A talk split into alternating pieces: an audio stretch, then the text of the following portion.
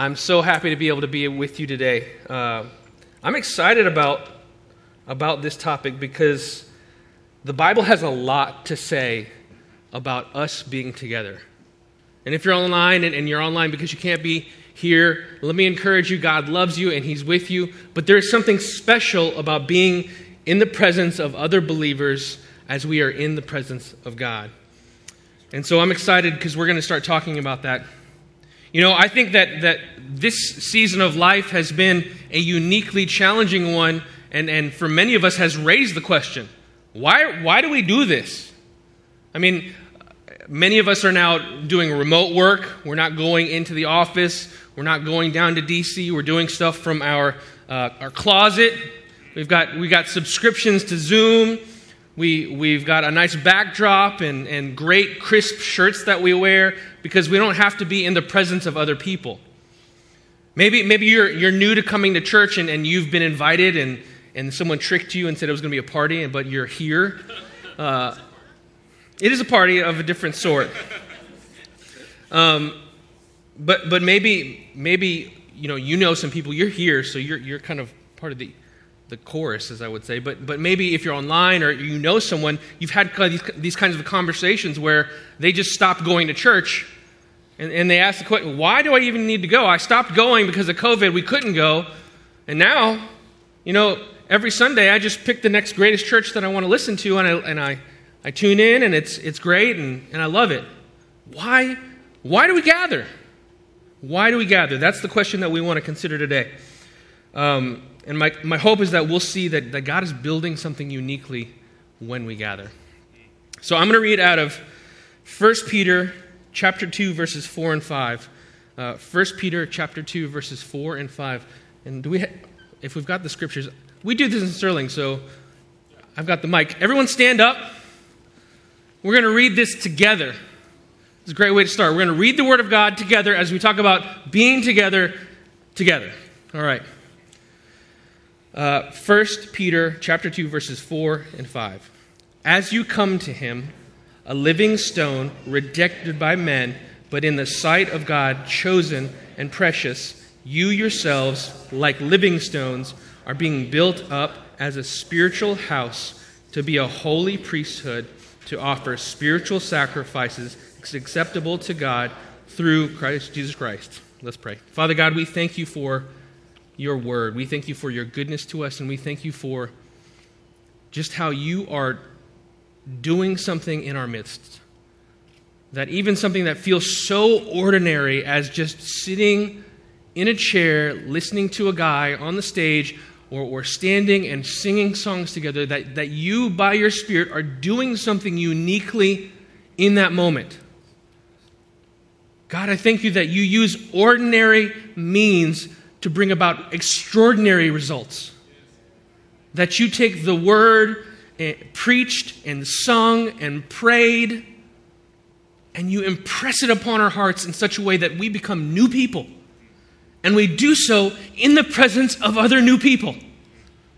So, God, would you be with us right now? Holy Spirit, would you be with us right now as we consider together your word? We pray this all in the name of your Son, Jesus Christ. Amen. So, yes, please be seated. Thank you. No, we're just going to stand up for the rest of the service.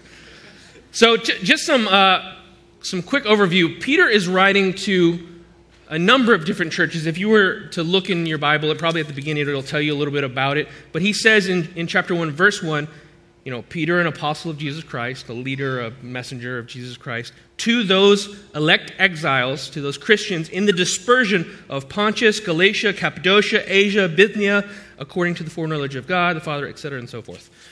He's, he's writing to some Christians who have been dispersed. And why have they been dispersed? In part because there's been persecution.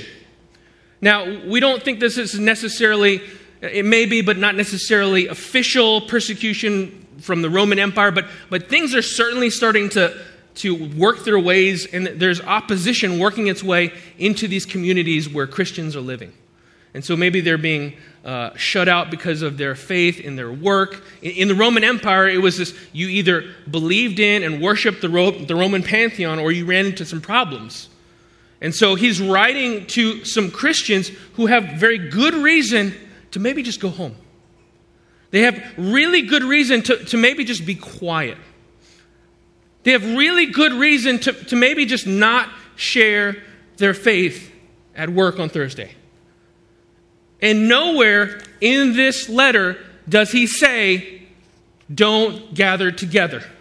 Nowhere in this letter where these Christians are being persecuted, they're going through trials by fire and experiencing pain and suffering, does he say, you know what, guys, it's really hard, just go home.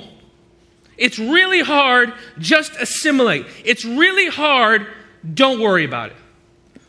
No, he goes and he encourages them.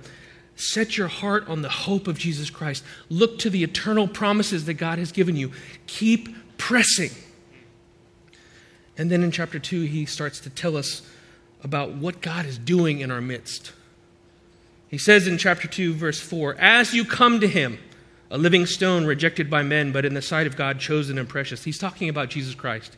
Jesus is this rejected stone. It, it, it, had been spoken of in the Old Testament that there would be one who would come, a, a stone that the builders would be rejected, would become the cornerstone upon which God would build his people. Jesus is that cornerstone, and he says, As you come to him, and I wanted to pause there. That phrase, as you come to him, it's a, it's a preposition, but suffice it to say, it's plural. It's not you, Eddie, as you singularly come to him. It's plural because he's saying to the group, he's saying to us, as you come to him, dot, dot, dot, Jesus Christ our Lord. And, and this idea of a corporate faith, a, a group dynamic, is, is found throughout Scripture. I'm just going to go through the whole Bible. Now, I'm going to go through a few texts that will, will get us there. I thought about it, guys. I considered it. Um, we can do it. Pastor AJ will kick me out, but that's okay. Um, in, in Genesis chapter 2, verse 18, God has He's created everything. It's the sixth day. We're, we're zooming in on, on Adam, and it says this, chapter 2, verse uh, 18. Then the Lord God said, It is not good that the man should be alone. I will make, a him, make for him a helper. Well, make a, make a helper fit for him. Okay. So everything was good. It was all good. The plants were good, the trees were good, the animals were good, the, the sun, the sky, uh, the, the, the, planets, the, the orientations of, of all the, the heavenly bodies were good, except for this guy who was alone. He was alone. See, being alone is not in God's nature. Before creation, God wasn't alone. When God was alone, he wasn't alone. He had Father, Son, Holy Spirit in perfect community. And so he sees this guy, this knucklehead Adam, soon to be knucklehead.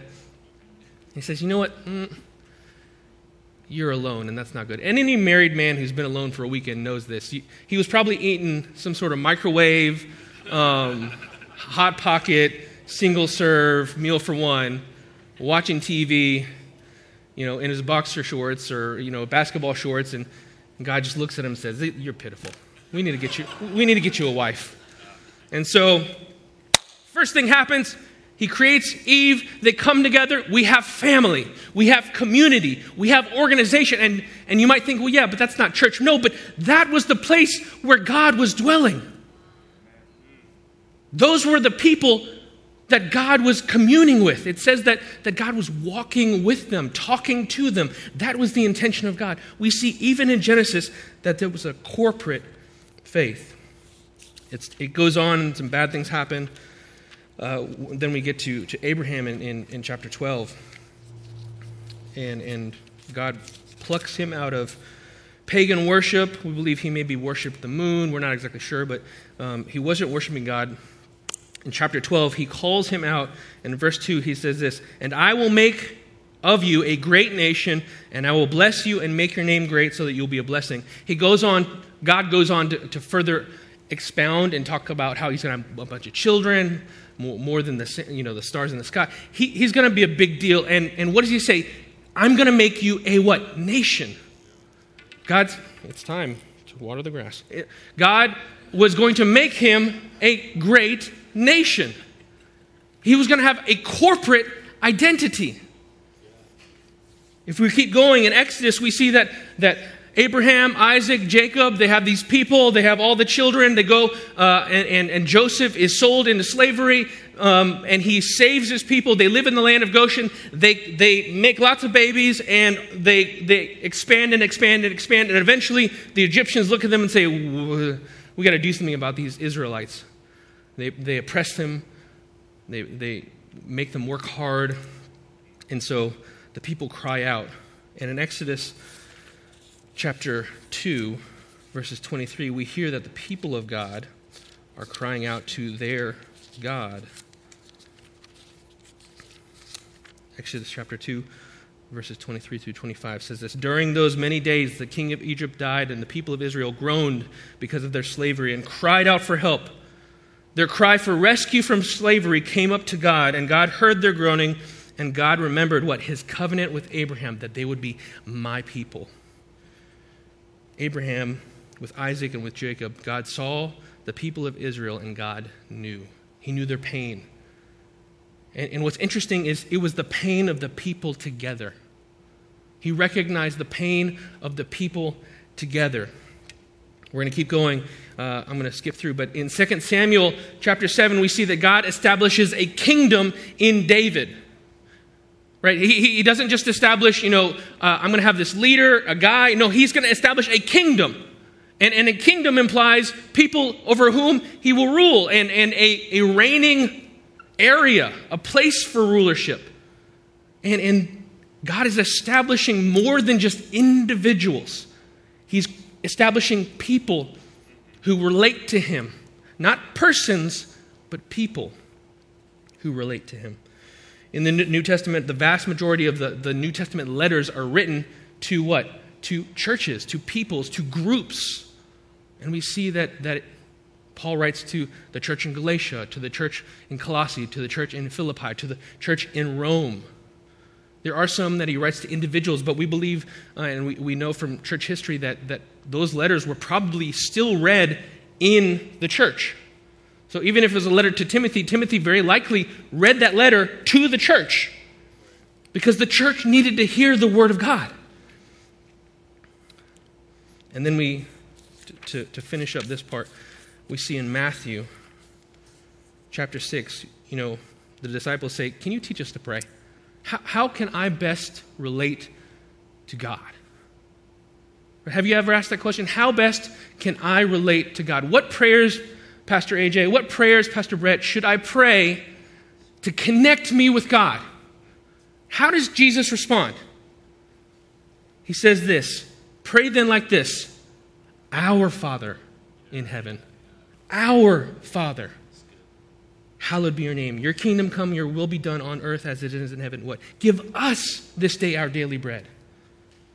He, he says the way that you need to pray is in conscious, intentional awareness that you are part of a larger body.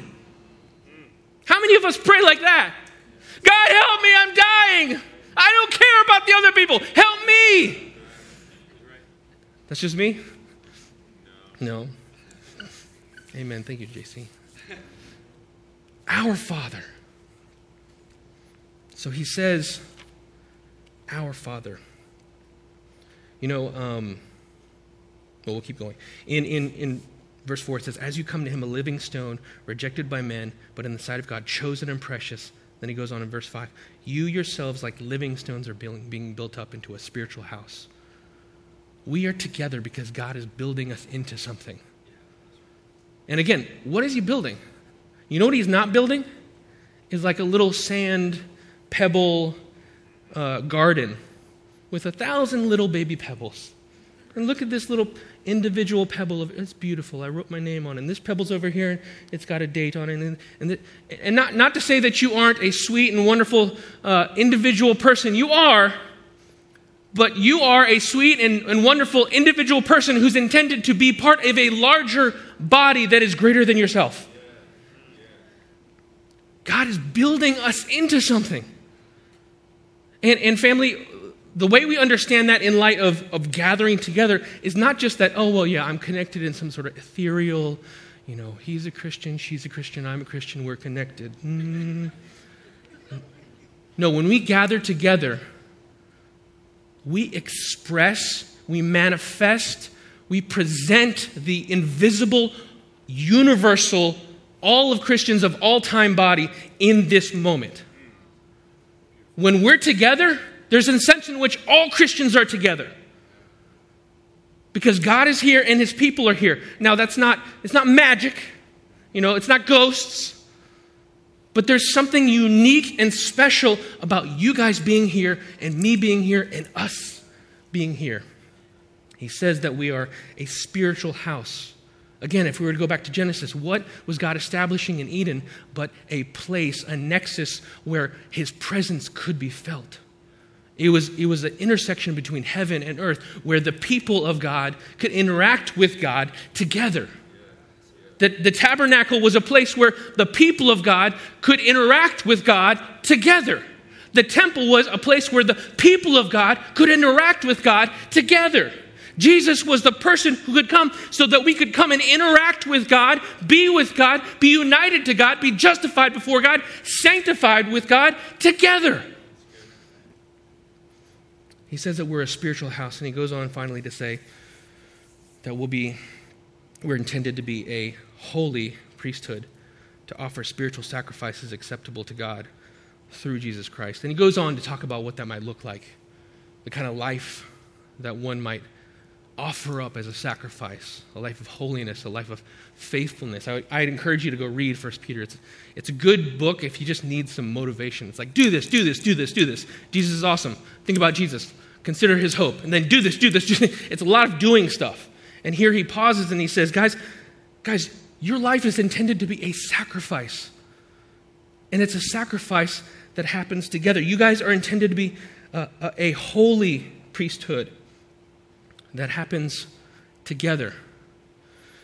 There's something unique that happens when we worship God together. You know, I, I play guitar sometimes, not around professionals, um, but I've at times worshiped God on my own, and it's, it's nice, it's special, it's wonderful, it's for me.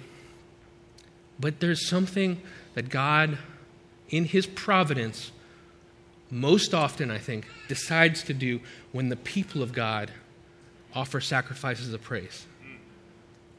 There's something unique that happens when the worship team is up here, and it's not just because, um, because the team is just killing it and someone is just beating those drums and it's awesome. I mean, it is awesome. But there's something about us in agreement saying, God, you are amazing.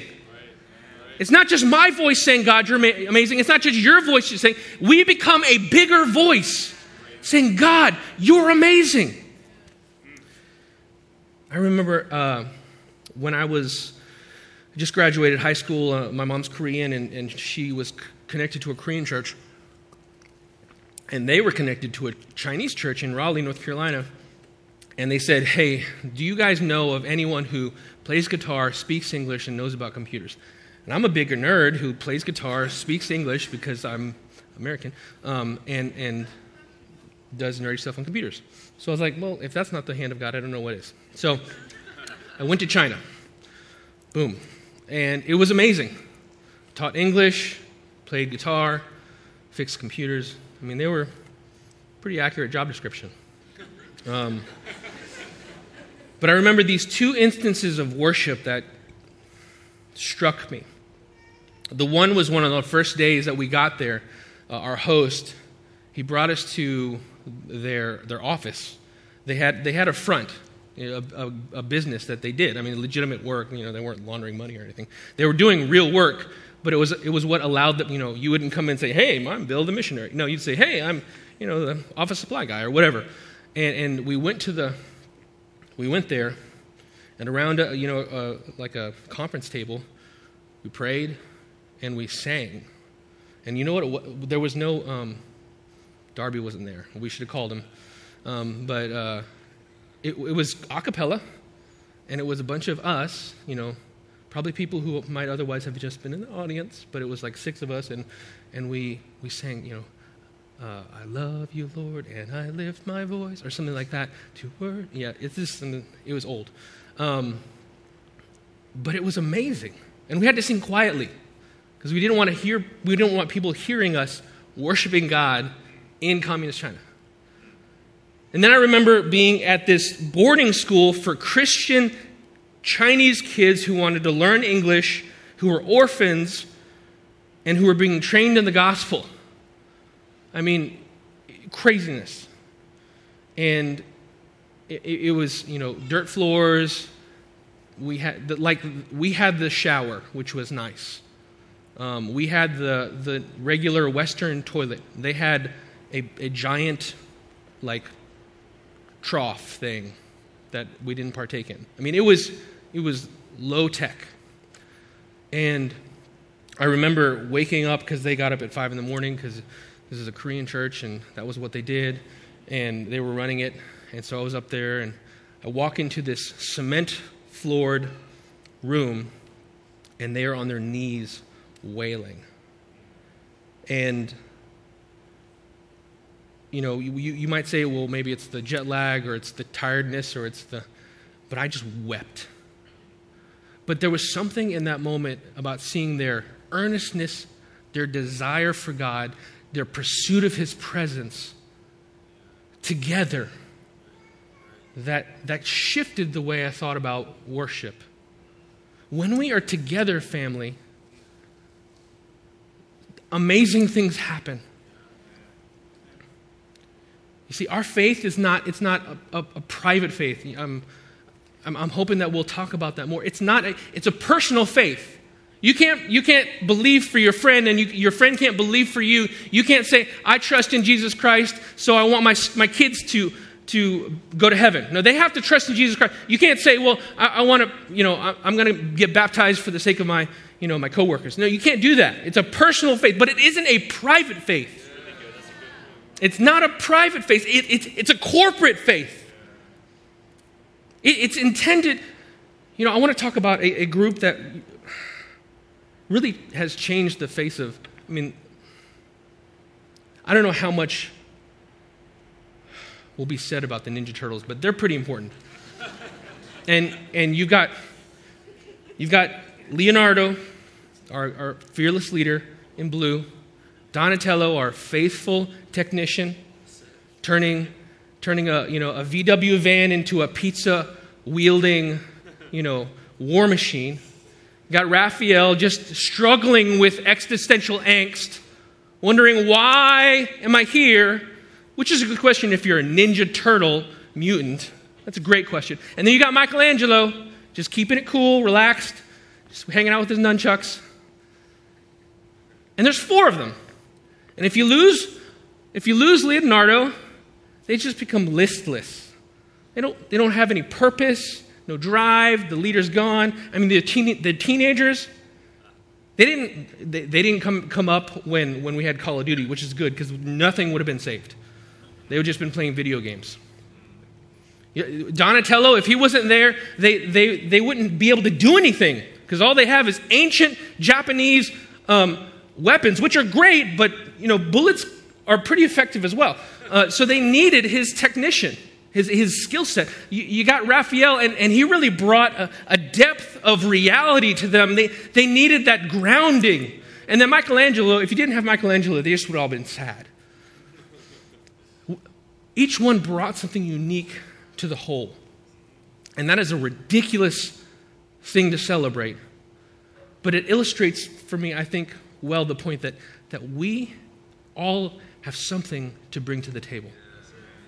And when, when you're not here, when you're not here, we lack.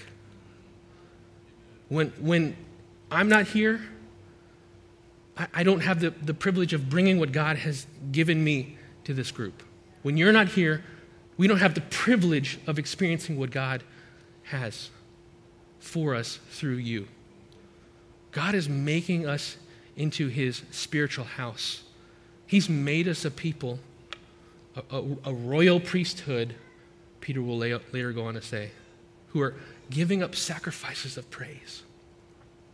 And, and certainly there, there are times and seasons of life where that is a, a, a solitary thing. But by and large, God has called us to be together. Why do we gather? Why do we gather? Because that's how God intended it. And one day, one day we're going to be all around this table at, at the marriage supper of the Lamb, our Lord Jesus Christ, the end has come, and yet it's not the end.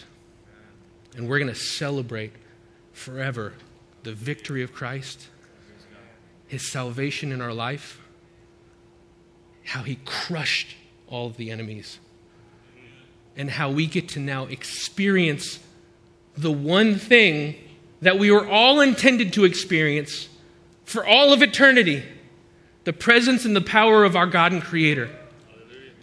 Together. That's what we were made to do. Let's pray. Father God, I thank you that, that you don't just leave this to, to one or, or, or another of us, that you don't just make this a, a private thing, but you call us to, to fellowship and relationship. I pray that you would, you would help us to be willing to take part in together. Even if that means overcoming fears, overcoming offense, overcoming concerns. God, I pray that we would embrace together, that we would embrace being a spiritual house, a priesthood. Not a bunch of little priesthoods, not a bunch of little houses, but a priesthood. God, I pray that as we gather together, that we would be able to experience your unique grace that you give to those who participate in life together. You know, if if you've never experienced this because you don't have a relationship with Jesus Christ, one of the first things that we need to recognize is that we are all separated from God. And part of the way this, that God draws us together is by overcoming our sin. You know, the Bible says that we are sinners, and because of that, there is a there is a punishment that is due to us. But Jesus Christ, God, became man, living a perfect life that you and I should have lived, dying the death that we deserve, rising again on the third day, and offering eternal life to anyone who would turn away from their own ability or attempts to, to make themselves right before God and would trust in Him. If you've never trusted in Jesus Christ and you'd like to trust in Him as your Lord and Savior today, I want you just to raise your hand. If you're online, you can press the button and let one of our hosts know. And just pray this prayer God, I, I turn away from everything I know to be sin, everything I know to be disobedience to what you want me to do and how you want me to live. And I trust in you, Jesus. I trust in what you accomplished on the cross, and I trust in what, what future you have for me. Help me to live that life. In Jesus' name, I pray. Amen.